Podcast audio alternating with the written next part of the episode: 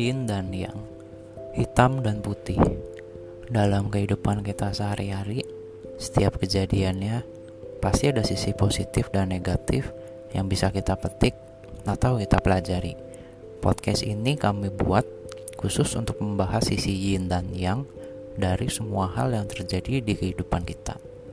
Senang ataupun sedih, inilah kehidupan. Selamat mendengarkan, semoga menginspirasi.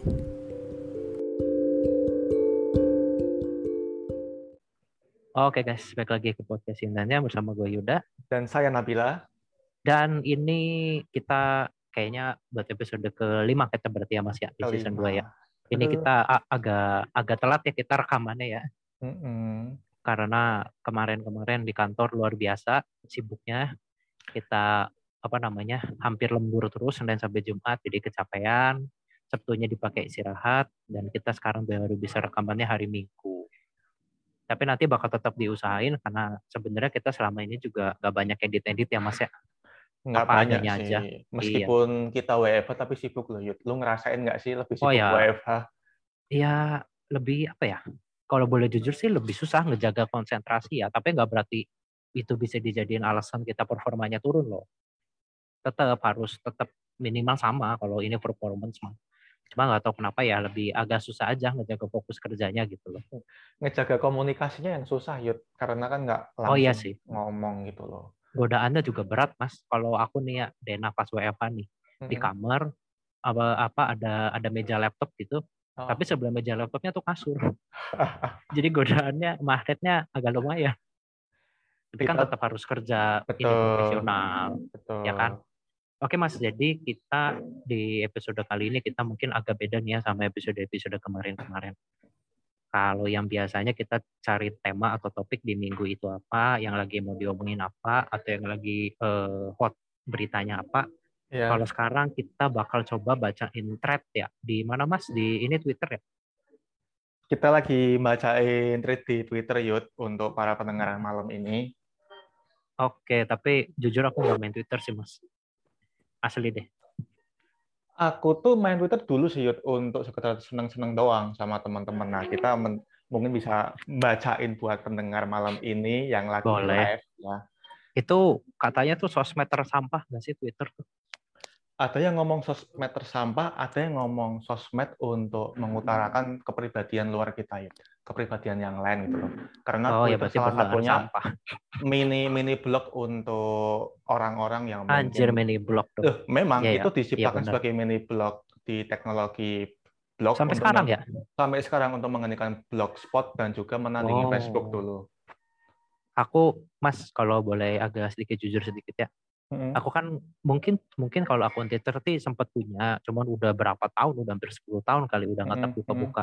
Tapi beberapa tahun terakhir tuh aku kadang suka buka Twitter, tapi khusus buka Twitternya bukan buat baca berita, bukan buat update soal apa soal apa tuh enggak.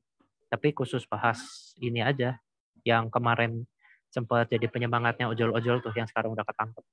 Oh, paham, tahu tuh kasus Lihat itu itunya tuh. doang. Udah habis itu mah udah nggak pernah buka Twitter lagi, ngeliat itu doang. Nah, ini ada yang asik yuk di Twitter. Apa tuh? Uh, jadi dari kemarin sampai sekarang tuh kita kan saling ngobrolin masalah Twitter kasus-kasus yang unik nih. Hari ini nih ada tweet yang unik. Kebetulan saya lagi, uh, aku juga lagi scroll Twitter nih malam ini dan Boleh. aku tunjukin ke kamu nih. Ini ada tweet yang paling unik hari ini nih. Apa tuh? Nah, mungkin aku ceritain sedikit ya isi tweetnya ini ya. Boleh, boleh. Ini tweet dari uh, akun seputar tetangga di Twitter. Jadi ada yang curhat kayak gini nih ke Miminnya. Min, pernah nggak sih kamu disiksa disiksa oleh tetangga kamu?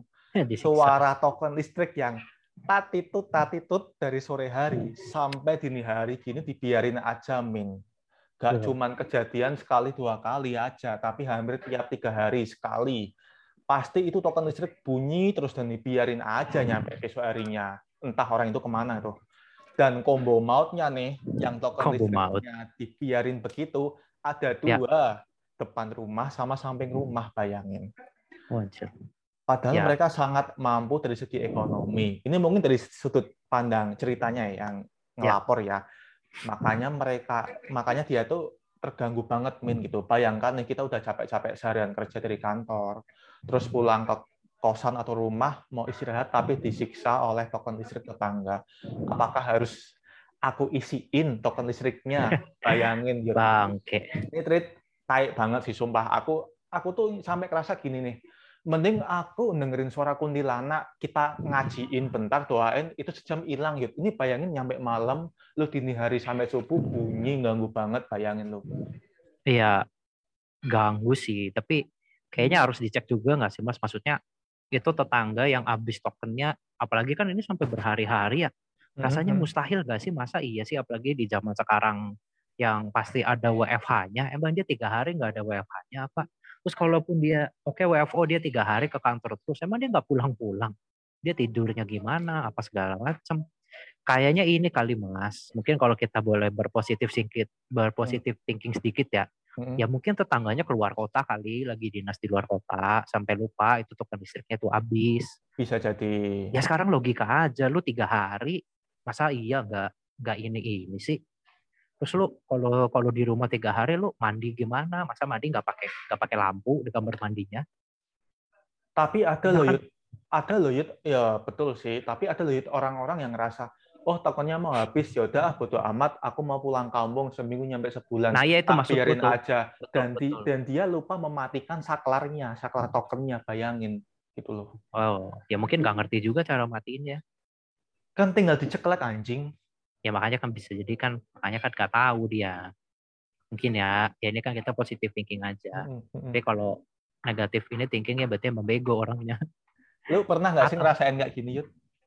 oh pernah yang lebih ekstrim mas. Gimana tuh? Ini mungkin oke okay, kalau suara token listrik memang lumayan kenceng lah ya. Apalagi kan kalau token listrik habis kan memang bunyi terus-terusan kan ya. Jadi memang ganggu tapi aku punya mas yang lebih ganggu lagi. Maksudnya pernah ngalamin sama apa, apa sama bunyi-bunyian yang lebih mengganggu lagi pas malam-malam, bahkan pas pagi-pagi. Apaan? Ada tuh. Ini mas, suara ibadah mas. Ah, anjir, suara iya. ibadah. Itu nggak ganggu kali. Loh, ya mungkin kalau untuk yang agamanya sama, iya nggak ganggu. Eh tapi sekarang sok logikanya gini. Aha. Anggap aja yang agamanya sama. Itu kan nggak nggak akan 100% sholat juga jam segitu. Gimana kalau ada yang sakit? Hmm. Gimana kalau ada yang misalnya kasarnya tua atau misalnya justru masih bayi atau masih kecil, masih belum waktunya ibadah jam segitu. Ada yang lagi hamil, mungkin lagi butuh istirahatnya cukup apa segala macam. Emang tidak terganggu ada suara begitu ya let's jam 3, jam 4, jam 5 pagi. Itu kita kalau bicara yang agama dan keyakinannya dan imannya sama. Gimana kalau kita bicara yang beda? Waduh, katanya aku... katanya sila satu ketuhanan yang maha esa. Mana? Apa ketuhanan yang maha esanya khusus agama itu aja? Ya kan? Gimana aku no comment kita, sih. Kita terganggu loh. Aku no comment sih Yud, soalnya aku nggak bisa bayangin dan nggak mau berkomentar. Iya kalau kalau kan... iya kalau kamu kan mungkin be normally nggak akan terganggu kan, wajar. Iya. Tapi untuk kita kita ini loh ya kan, yang kaum kaum yang ya bisa dibilang minoritas lah di hmm Kayak Kak. yang berapa hari ini sih, kalau aku sih jujur sebenarnya biasanya sih nggak keganggu ya. Karena aku kebetulan kalau udah tidur lumayan kebo juga maksudnya. Cuman ke bawah apa nih? hari uh, agak ini kebo. Maksudnya kalau udah tidur tuh pules banget tuh. Oh. Cuman satu dua hari ini nggak tahu kenapa suara toanya lagi kenceng banget tuh sebelah sebelah itu Yud habis beli takmir masjid takmir masjidnya itu habis beli toa yang baru mereknya Marshall gitu loh. Aku tadi nggak bilang masjid loh. Oh, aku nggak ada bilang masjid loh. Anda jangan mancing Anda. Lu lu ke bawah mimpi. Nah, jangan-jangan subuh lu bangun nih tiba-tiba sholat. Iya, kebangun. Kebangun biasanya tuh enggak. Cuma sehari dua hari ini kebangun karena lagi kenceng banget itu toanya. Maksud aku nah. tuh aku pikirnya kayak yang ya ya kenapa yang se yang seiman aja. Kalau aku sih yakinnya ya ini sih by logika sederhana aja. Gak mungkin 100% ibadah jam segitu. Gimana kalau ada yang tua bangun dari kasur aja susah. Gimana kalau yang lagi sakit justru yang butuh istirahat cukup lu bangun nih jam segitu. Gimana nggak tambah sakit dia. Terus Lalu, yang lagi mungkin ibu hamil yang lagi butuh istirahat juga. Maksudnya tuh justru aku kadang pengen nanya sih nggak tahu tapi sama siapa ya, hmm. yang mungkin sama yang agamanya ini kali kuat kali. Aku pengen nanya logikanya tuh awalnya gimana? Aku dibikin aturan begitu. maksudnya barangkali dari zaman nabi-nabinya memang udah dibikin aturan gitu tuh aku mau tahu base hmm. logikanya tuh dari mana gitu loh itu ada ilmunya sendiri sih dan aku belum ada kapasitas buat jawab. Nah, iya, tapi iya. dari tadi tuh kita lagi bahas token listrik yang bunyi Yud, bukan toa masjid iya. yang bunyi gitu loh. Takut, aku nggak bilang masjid loh. Takutnya lu ke bawah jangan mimpi, mancing ada. takutnya lu ke bawah mimpi beneran dan tiba-tiba besoknya tobat gitu loh. Aku nggak tahu. Anjir tobat. ya bisa jadi. Ya cuman intinya itulah. Kalau misalnya kalau kalau kita balik lagi ya ke masalah token hmm, hmm, listrik hmm, jadinya kalau aku bayangin kalau itu terjadi di tempat tinggal aku ya oke okay, mengganggu ya oh. ya paling kalau ya tapi kalau tiga hari sih aneh juga nggak sih mas sama orang yang bikin threadnya ya lu daripada bikin thread lu samperin aja rumah tetangga lu nya cek oh. orangnya masih ada enggak jangan-jangan beneran pulang kampung bisa jadi. Kita apa juga jangan, mau Iya, apa jangan-jangan amit-amit lagi mandi di kamar mandi meninggal. Mati udah mati dari hari pertama lo nggak ngecek lagi. Iya, kita dikasih tahu sama Tuhan nih, ini lo listriknya tati tuti tuti ini orang ada mati gitu loh. Bisa iya, jadi loh. Lo bukannya ya lagian emang lo nggak curiga ini tiga hari loh. Kalau sehari dua masih oke okay lah. Hari kedua masih begitu sepanjang hari masa lu nggak ini sih? Nggak curiga tangga apa tangga apa gitu loh. Aku tuh pernah ada kepikiran yuk pingin matiin saklarnya aja. Cuman takutnya ada beberapa orang yang memelihara hewan yang membutuhkan cahaya atau apa oh, iya, atau iya. sistem automation. Kita kan nggak ada yang tahu makanya lebih baik terganggu deh daripada kita melakukan kesalahan mematikan saklar. Itu definisi orang normal kan pemikirannya kayak gitu. Lagian nggak sopan juga nggak sih matiin saklar orang wah nggak sopan nggak etis. etis. Iyalah. Tapi ya intinya itu sih mas. Jadi kalau oh. balik lagi pertanyaannya terganggu apa enggak jelas terganggu. Tapi di satu sisi yang lain juga ya lu sebagai yang terganggu lagi udah berhari-hari hmm. ya dicek enggak? Itu jangan-jangan tetangga lu nya emang kagak ada di rumah. Bisa jadi. Nah Makanya. lanjut yud. Ini ada apalagi nih? ada tweet dari, Twitter yang terbaru nih. Lu mau bacain nggak? Apa aku yang bacain aja nih? Ini lucu ah, banget sih kamu aja deh yang baca oke jadi di sini tuh ada tweet tweet uh, dari akun Muklis TV Indonesia WKWK nih akunnya ada Anjir. WKWK apa dengan, itu? Dengan caption apa itu menolong kami taunya looting. Looting yang apa, bagi, apa tuh looting? Bagi pendengar yang nggak tahu looting itu kayak kita meraup gitu loh, meraup something barang-barang itu loh yang mungkin oh. bukan barang buat dari kita gitu loh dan untuk kita juga looting. Oh, berarti nah, korupsi. Uh, salah satunya sih. Salah nah, satunya. Oke. Okay. ada TV dengan stasiun ya stasiun yang bi biasa orang-orang pakai kalau tersesat di hutan lah gitulah. Bang. Nah, di daerah Subang Jawa Barat Yud ini ada gambar warga jarah ikan lele dari truk lele yang terguling dan ya kenyataannya terjadi juga Yud kalau sebagai warga masyarakat ada lele yang truk lele yang terguling ini ada bukti validnya warga itu menjarah ikan lele dari truknya gitu loh. Dan di sini ada komentar sih people Apa tuh? Uh, kita sebagai people sebagai masyarakat woi dasar pemerintah kerjanya cuma korupsi doang. Nah ya. kita sebagai masyarakat hehehe rezeki kan dapat lele gratis. Nah ya. itu gimana tuh? itu udah ini enggak sih mas? Apa namanya? Kayak udah makanan sehari-hari enggak sih? Atau kamu pernah dengar ada meme yang tulis aja gini enggak apa uh, prepare for for a standard and hmm? make it double Oh, ngerti nggak? belum pernah belum pernah baca itu. Maksudnya apa tuh?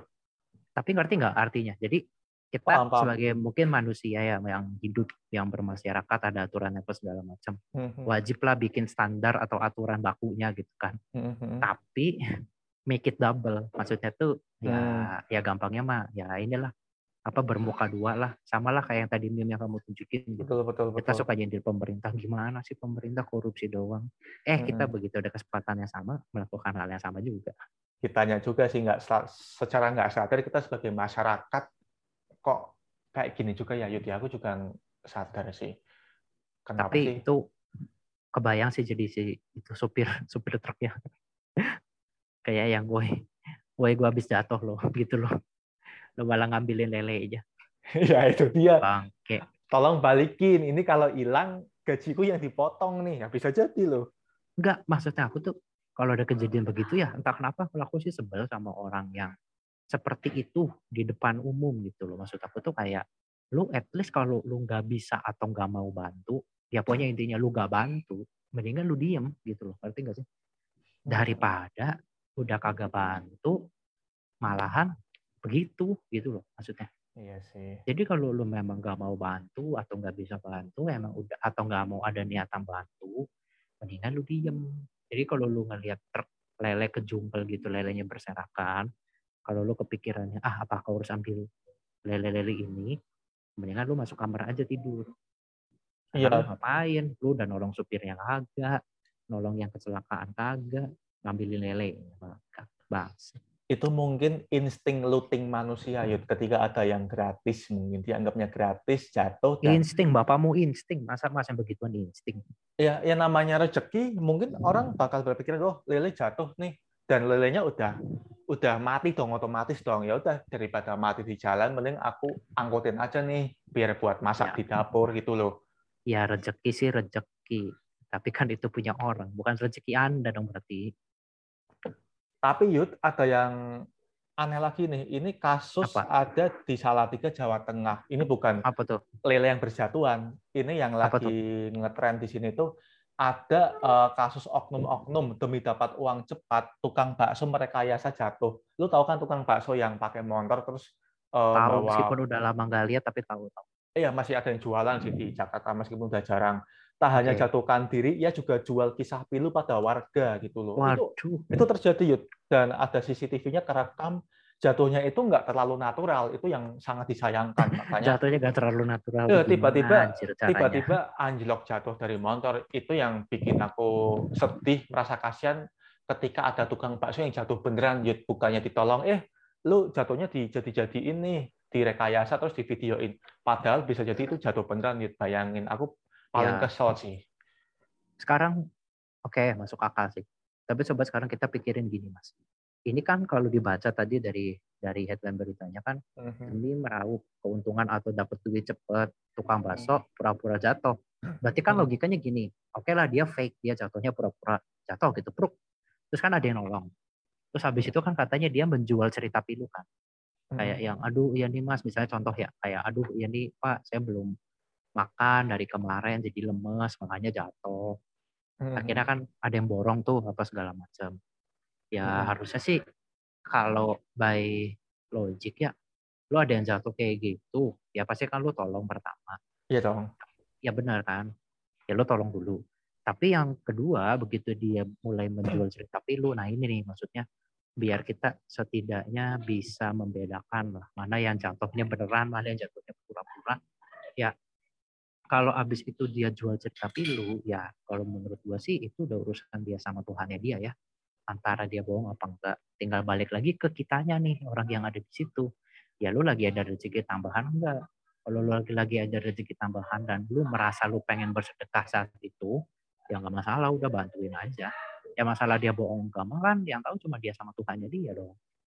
Kecuali kalau lu habis habis nolongin, terus dia jual cerita pilu, terus waktu itu pas lu di titik itu lu nya lagi nggak ada duit lu nya aja belum makan dari kemarin. Ya udah nggak usah nggak usah bantuin ibaratnya kan gitu kan. Iya sih kita hanya kita tuh hanya sebatas bersifat empati untuk menolong. Nah, iya. nah untuk masalah kita mau mendonasikan kalau ada apa-apa itu balik lagi ke kita sih masing-masing. Betul makanya betul cuman bisa dibikin pusing lah begitu cuman aku masih mikir apa misalkan kalau diganti cuma seratus ribu itu kan bakso indilnya jatuh semua malah tambah rugi dong gitu nggak dapat apa-apa dong dia orang.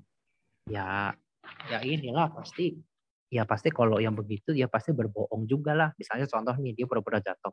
Terus hmm. ada orang baik yang niatnya baik nih yang nolongin, bantuin berdiri, beres-beresin oh, apa segala oh. macam. Terus si orang baik ini langsung nanya, "Pak, ini saya yang ganti rugi aja deh. Ini kira-kira yang barusan jatuh semua habisnya berapa?" Nah, di situ kan dia bisa bohong. Iya sih, Pak, bisa ini sih. Saya, dia nih ini saya jatuh semua barang barang dagangan saya baru beli dari pasar sih tadi habis 500 ribu pak misalnya gitu. Hmm. Padahal hasilnya cuma habis 200 ribu kan bisa aja. Iya tapi tapi itu bisa jadi senjata makan tuan ketika ada youtuber-youtuber yang suka berdonasi waduh, sosial waduh, gitu. Tiba-tiba dia mau syuting nih gitu loh. Lihat tukang bakso jatuh. contohnya. Oh yaudah nih aku kasih 5 juta ya buat bayar kontrakan juga, buat ibunya lagi sakit nggak? Eh ternyata besoknya si tukang baksonya masuk ke Twitter pembohongan publik itu apa nggak gimana ya itu youtuber itu iya iya terus di depan rumahnya ada banyak orang ngemis ngantri ya. iya, itu itu terjadi loh. Jangan dengan youtuber lah, Yud. Orang-orang biasa juga terjadi di rumah kita. Aku pernah kejadian nggak gitu, kayak anak-anak ya, pernah sih, aku juga pernah. Kebanyakan anak-anak kecil disuruh sama bosnya itu. Aku kadang pasti sih itu. Mau ngasih uang ya aku yang kadang berdosa, lebih baik kita kasih makanan aja deh, yang makan juga anak itu gitu loh. Betul betul, mendingan gitu sih. Iya sih, aku juga pernah ngerasain mas. Dulu tuh di di rumahku tuh kan pernah ada misalnya yang ngemis yang ngamen gitu kan. Hmm. Terus karena kasihan, pakai aku kasih. Eh habis itu gak lama selang berapa menit doang dia datang lagi terus bawa teman-temannya. Waduh. Atau enggak Waduh. besoknya, besoknya dia ada ya, besoknya dia ini lagi datang lagi. Tapi lebih ramai. It, Bangsat emang. Tapi mending didatangin itu sih daripada didatangin ormas, waduh sama waduh. masyarakat. Belum pernah ngerasain sih mas. Nah, Jadi ya. belum ada, belum bisa ini membandingkan. Ah, yang lu dapat dapat retweet yang unik lagi nggak, Yud? Aku pengen dengerin nih dari kamu nih. Ada satu tapi bukan dari Twitter nih, karena kan aku nggak main Twitter. Oh, oke. Okay. Aku dapat dari sebenarnya akunya aku akunya dapatnya dari Facebook karena mm -hmm. uh, salah satu sosmed yang sering banget aku buka buat baca-baca berita apa segala macam itu Facebook. Iya, iya. Nah di Facebook di Facebook ini kebetulan yang ngepostingnya itu akun Line Today. Oh. Jadi ini ada line di dalam Facebook. Ada line di dalam Facebook. Iya dong, kan akun-akun resminya Line Today ngeposting hmm. di Facebook. Iya. Ini kan line di dalam Facebook. Iya. Anjir aneh ya. Dan aku jamin postingan line itu nyomot dari berita yang lain pasti itu. Biasanya biasanya gitu. Nah, kalau yang ini yang pengen tak baca, ini si Line Today, si Line Today ngambilnya dari celebrities.id. Oh. Nah, ini okay. ini yang tak baca kemarin-kemarin, Mas. Aku langsung geleng-geleng sih. Maksudnya apa? kayak apa ya? Masih ternyata di dunia ini masih banyak orang bego gitu loh maksudnya. Gini. Apa tuh? Gini, jadi kalau dibaca dari dari uh, ini judulnya ya. Judulnya hmm. itu viral ibu mertua minta tambah mahar satu setengah miliar. Hmm. Lalu pengantin pria sok hingga pergi di tengah pernikahan. Inilah kenapa di episode-episode sebelumnya saya saya bilang restu orang tua itu restu orang tua dan juga calon mertua itu hukumnya bukan wajib tapi penting. Kenapa? Karena banyak orang tua dan calon mertua juga yang otaknya rada geser, rada gila. Hmm. Nah ini kalau dibaca nih mas, jadi itu ternyata, tapi untungnya setidaknya kasus ini tidak terjadi di Indonesia. Tapi kejadiannya di mana nih? Ini ini cara bacanya gimana nih? Guizhou, Guizhou China. Hmm. Di Guizhou China. Nah, ini ceritanya si cowok itu namanya Xiao Chang oh. dan calon istrinya namanya Lili. Jadi si Xiao Chang yang cowok, Lili yang cewek itu dapat pacaran selama tiga tahun. Oh, Oke. Okay. Nah, terus ternyata pernikahan mereka itu ditentang mas sama si orang tua si ceweknya ini. Hmm. Ya nggak tahu kenapa dah nggak direstuinya. Mungkin si Sao Changnya bukan anak orang kaya apa gimana nggak tahu dah. Hmm, hmm, hmm. Terus si Sao Changnya katanya sih nggak patah semangat. Jadi dia tetap nunjukin lah keseriusannya buat mendapatkan hati si orang tuanya itu dengan hmm. cara dia setiap setiap hampir tiap hari pas ngapel ke rumah si Lili itu dibawain hadiah, dibawain apa buat buat si orang tuanya. Mm-hmm. Terus katanya nih yang mengejutkannya lagi, si Xiao Chang ini dia hampir rela utang sama saudara-saudaranya. Sampai sampai katanya pas mau menggelar acara pernikahan, dia utang lagi ke Waduh. kerabatnya sampai 200 juta lebih. Waduh. Mungkin sampai sini dulu Mas kita bahas dulu. Ini hmm. ini kan bego ya. Maksudnya maksudnya tuh kayak lu apa namanya lu emang cewek cuma satu ya udah tuh kayak gitu mah ngapain lu utang sana sini cuma buat menangin hati orang tuanya doang yang lu mau yang lu mau nikahin juga anaknya ya peduli setan orang tuanya ngomong apa enggak sih tapi kalau hal, kamu gimana tapi kalau kasus yang nggak gitu kalau ceritanya sebatas itu ya itu ya. di Indonesia juga banyak yang terjadi Yud. Oh, ya, pasti banyak. Pasti bahkan banyak sih. Oh, bahkan uh, banyak yang ngutang di burung biru letternya gitu loh. Lu tahu kan letternya burung, burung biru. Burung biru burung kan. biru. Ya, itu, tahu. itu banyak Yud. Jadi uh, ada fasilitas yang kayak peminjaman misalkan holiday, honeymoon, hotel, terus tempat hmm. buat pernikahan juga dicicil. Hmm. Itu orang-orang tuh sekarang uh, bukan di luar negeri ya. Kita bahas sebatas lokal kita aja pun orang-orang ya, lebih malu meminjam uang kepada rekan sahabat atau keluarganya lebih baik dia meminjam meminjam pinjol gitu yang bunganya wow, lebih tinggi. Betul. Oh, oh ini istriku kan udah kerja juga ya udah aku tinggal ngomong aja udah terlanjur nikah Betul. terus eh aku punya utang loh. Nah, di sini ada jebakan lagi nih ternyata istrinya. Batman. Ya, istri kan nggak bakal langsung minta cerai kan, mau nggak mau bekerja keras Betul. semuanya untuk join income melunasi itu terjadi juga ya. Ya banyak sih pasti. Nah, coba lanjut lagi ya Mas ya. Mm-hmm. Nah, ini yang bangsatnya lagi. Ternyata si si Xiao Chang ini yang si cowok katanya meskipun dia sudah sempat menghamili si ceweknya si Lili ini masih pacaran, tetap gak direstuin sama orang tuanya. Oh. Jadi ini dia sebenarnya agak pinter-pinter brengsek juga nih yang si cowoknya nih. Jadi dia udah tahu dia nggak direstuin, ah hamilin aja dulu gitu. Wajib. Biasanya kan yang begituan di Indonesia juga agak lumayan banyak ya kayak bahasa ya bahasa paling keren yang pernah aku dengar tuh kayak DP dulu. Ibaratnya kan gitu kan.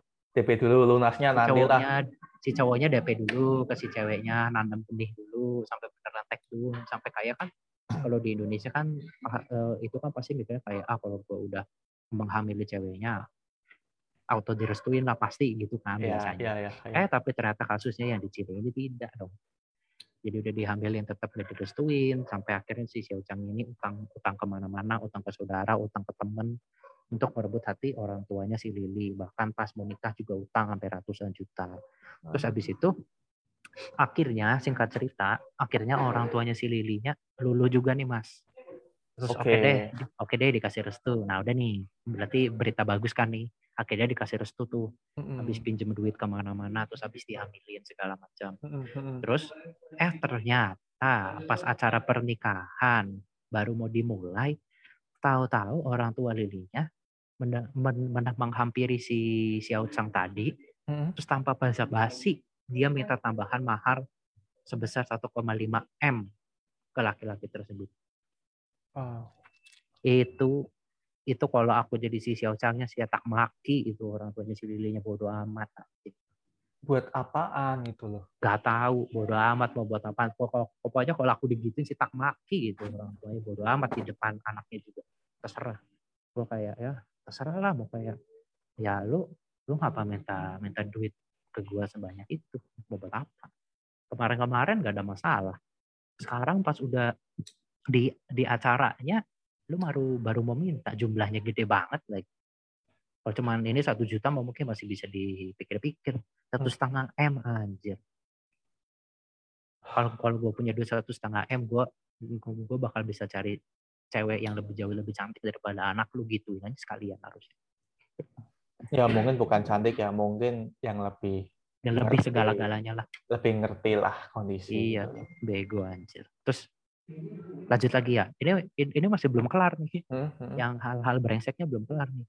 Terus katanya dengan adanya situasi seperti itu akhirnya suasana pernikahan pun jadi tegang. Ya lah wajar lah. Hmm. terus yang brengseknya ternyata si Har si Xiao ini makin kacau balau hati dan pikirannya setelah mendengar perkataan calon istrinya. Dari jadi dari si Lilinya sendiri. Hmm. jadi ketika orang tua si Lilinya tahu-tahu minta tambahan mahar satu setengah m. Mm-hmm. terus si Xiaonya mungkin itu udah syok di situ. Mm-hmm. terus mungkin dia entah sedikit banyak dia berharap dukungan dari dari pasangannya dari si Lilinya atas masalah yang dibikin sama orang tuanya tersebut. Eh tapi ternyata si Lilinya malah belain orang tuanya dengan dengan uh, dengan ngomong apa? Jadi si jadi si Lilinya ngomong gini nggak mudah loh buat orang tua saya membesarkan saya. Sekarang orang tua saya makin tua. Kamu harus melakukan apa yang mereka katakan. Oh. Lagian satu setengah miliar kan itu nggak banyak. Digituin. Anjir itu kalau gua jadi si Xiao Changnya sih jadi si cowoknya beneran gua maki-maki gitu sekeluarga di situ. Satu setengah m nggak banyak ya, lu cari aja sendiri kalau emang Speechless. Speechless shit. Enggak, maksudnya aku tuh gini mas, aku tahu orang-orang Cina itu doyan banget sama duit ya. Cuma maksudnya gak gini juga kali. Parah sih ini.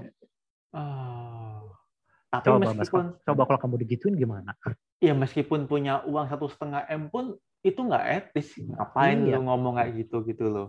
Mau buat Kalau aku digituin ya, kalaupun aku punya duit ya nggak akan tak kasih. nggak akan terkasih asli aduh tak maki-maki sih itu pasti satu keluarga yang datang di situ. Ini tapi kisah nyata Yud? Ya kisah nyata lah sampai diberitain begini kok. Masuk ke Line Today masa iya sih? Nggak asli. Kok masih ada sih? Masih gitu? lah. Orang demen duit mah sampai kiamat juga bakal ada terus. Aduh. Gokil ya. Wah itu gimana ya? Itu epic sih. Ya mau di jadi epic comeback pun aku kasih pun buat apaan gitu loh. epic comeback. Iya kan? Iya iya iya bener. Ya akhirnya wah kalau beneran cewek semua kayak gitu sih mendingan jomblo seumur hidup dah. Oh ya ya kalau makanya, semua kayak gitu makanya kan, tadi kan, kan kan jangan sampai semua kayak gitu. Makanya Yud tadi tuh lu sempat bilang sama aku kan kayak punya restu tuh penting atau wajib sih bagi aku penting penting untuk dikomunikasikan gitu loh. Nah itu dia. Jangan sampai jangan sampai hmm. uh, dalam tanda kutip kegilaan dan keanehan orang tua kita dan pasangan kita baru ketahuannya pas mau merit tuh kayak kasus tadi. Mending diomongin di depan dah. Kalau perlu dari awal pacaran kalau lu memang udah yakin sama itu orang langsung aja cerita ini orang tua gue tuh punya sifat tadi gini gini gini jadi kalau lo masih mau bertahan sama gue ya lo harus bisa terima sifatnya mereka kalau sifat itu tau tau keluar. Tapi kalau lo nggak mau terima daripada ke sananya susah ya udah mendingan pergi dari sekarang. Sebelum makin jauh kitanya. Walaupun sebenarnya nggak begitu dari depan. Ya, tapi uh, setidaknya kan kita sebagai anak juga harus mengkondisikan, gitu. nggak langsung apa-apa. Kadang gitu ya, kita sebagai anak ada beberapa orang yang kayak nanggapnya itu udahlah yang penting keputusan orang tua aku ngikut oh orang tua nah, itu gitu. keputusannya gitu. yang terbaik pasti buat anak aku tahu yang terbaik cuman apakah literasi orang tua itu memang udah nah. sevisi nah. sama anaknya apakah nah, itu nah. bisa kita olah dan terbaik untuk jangka panjang bukan cuma jangka menengah kadang anak tuh kayak udahlah aku bingung urusan jodoh uang juga nggak ada yang penting orang tua udah ngomong A aku ngikut A tapi si anak kita sebagai anak nggak bisa mempertanggungjawabkan ngikutin ngikutin itu. Lu ngerasain nggak sih ada orang kayak gitu? Banyak. Bukan ngerasain lagi banyak. Hmm. makanya itu apa ya susah sih mas kalau kita ngomongin begitu apalagi di negara seperti Indonesia ya yang kayaknya tuh apa ya bisa dibilang aduh gimana cara ngomongnya ya? Ya pokoknya Abu, intinya ya. kayak kayak inilah orang tua ngomong apa anak harus 100% ngikutin gitu itu yang yang tak lihat di Indonesia tuh masih kental banget hmm, hmm, hmm. pokoknya orang tua ngomong A lu harus A orang tua ngomong B ya lu harus B ya orang tua nggak akan peduli lu aslinya berpendapat lain, punya pikiran lain, punya jalan-jalan keluar lain, orang tua nggak peduli. Pokoknya kalau gue udah ngomong A, ya karena lu anak gue, gue yang ngelahirin lu pertaruhannya nyawa, gue yang kegedein dan kebesarin itu dengan batin tulang, keringet darah, apa segala macam, hmm. ya ini, ya lu ngikutin apa maunya gue. Rata-rata di Indonesia begitu. Nggak semua ya, nggak semua. Sekali lagi nggak semua. Dan oknum aja oknum. Iya, paham. Dan ada tambahan, Yud uh, apa tambahannya ketika orang tua ngomong gitu kita sebagai anak nggak bisa mengkomunikasikannya dengan baik juga. Kayak tuh aku bingung nih mau ngomong apa.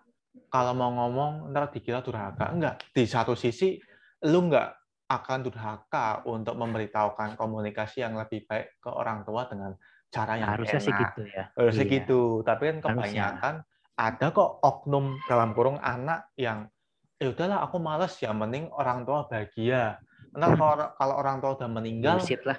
aku bebas nih mau cerai, mau jadi janda atau cari selingkuhan. itu hal kayak gitu iya, iya, terjadi yeah, yeah, yeah. loh, ya bisa jadi. Ya banyak, bukan bukan terjadi lagi. Ya adalah beberapa. Surem sih mas, kalau ngomongnya begitu sih, kayaknya nggak bakal ada ujungnya sampai kiamat.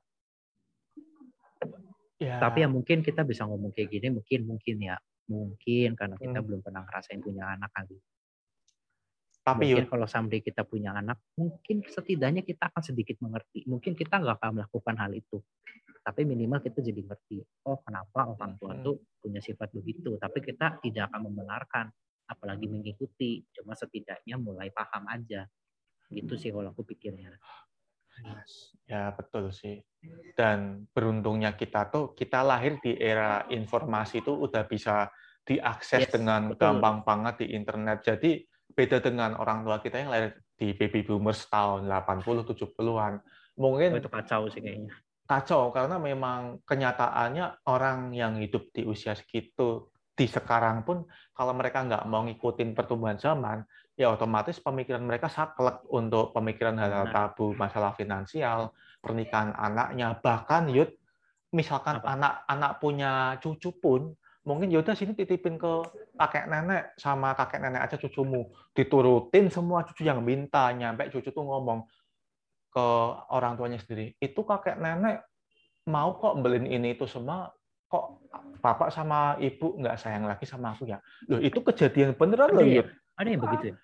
itu hal negatif kalau orang tua yang dari dulu sampai sekarang tuh nggak mau mengikuti zaman oh, oh, secara literasinya. Nah, kita beruntungnya dilahirkan di era sekarang, kita ada banyak informasi disuguhkan dan kita mau belajar gitu loh. Mau belajar nggak sih untuk menjadi orang tua yang baik ketika menghadapi anaknya mau nikah, hmm. bukannya kita menagihkan persyaratan ke anak, tapi malah kita ya udah kita legowo, uh, dan kita mau menerima pendapat anak, pilihan anak, kita hanya memberikan saran dan arahan aja. Udah sebatas itu enak kan, gitu loh. Ya, ya ada betulnya. Wah, luar biasa ya ngebahas thread atau berita-berita yang ada di apa namanya yang ada di sosmed aja hmm, bisa hmm. nggak hmm. kerasa tuh udah setengah jam aja. Emang iya. banyak banyak kasus unik ya di di dunia ini ya banyak orang unik soalnya lucu-lucu sih tapi ya ya udahlah kalau buat yang begitu-begitu ama dijadiin hiburan aja lah yang pasti kalau kita udah tahu itu sifat atau kejadian unik tapi uniknya ke arah negatif ya tinggal gak usah diikutin jadiin pembelajaran aja. Tapi kalau memang menurut kita itu positif ya silahkan ditiru. Asal jangan asal jangan ngerugiin orang. Simple kan oh, betul sekali. Oke Yud mungkin Oke, dari aku itu aja sih. ya. Oke, dari dari aku juga udah sih mungkin. Cukup sekian untuk episode kali ini. Karena ini juga udah lumayan malam. Jadi kita harus beristirahat karena besok kita bekerja lagi seperti biasa mencari yeah. nafkah untuk keluarga. Mm-hmm. Oke, mungkin cukup sekian untuk episode kelima hari ini. Gue udah pamit. Dan juga saya Nabila pamit. Thank you guys. Bye-bye. Thank you.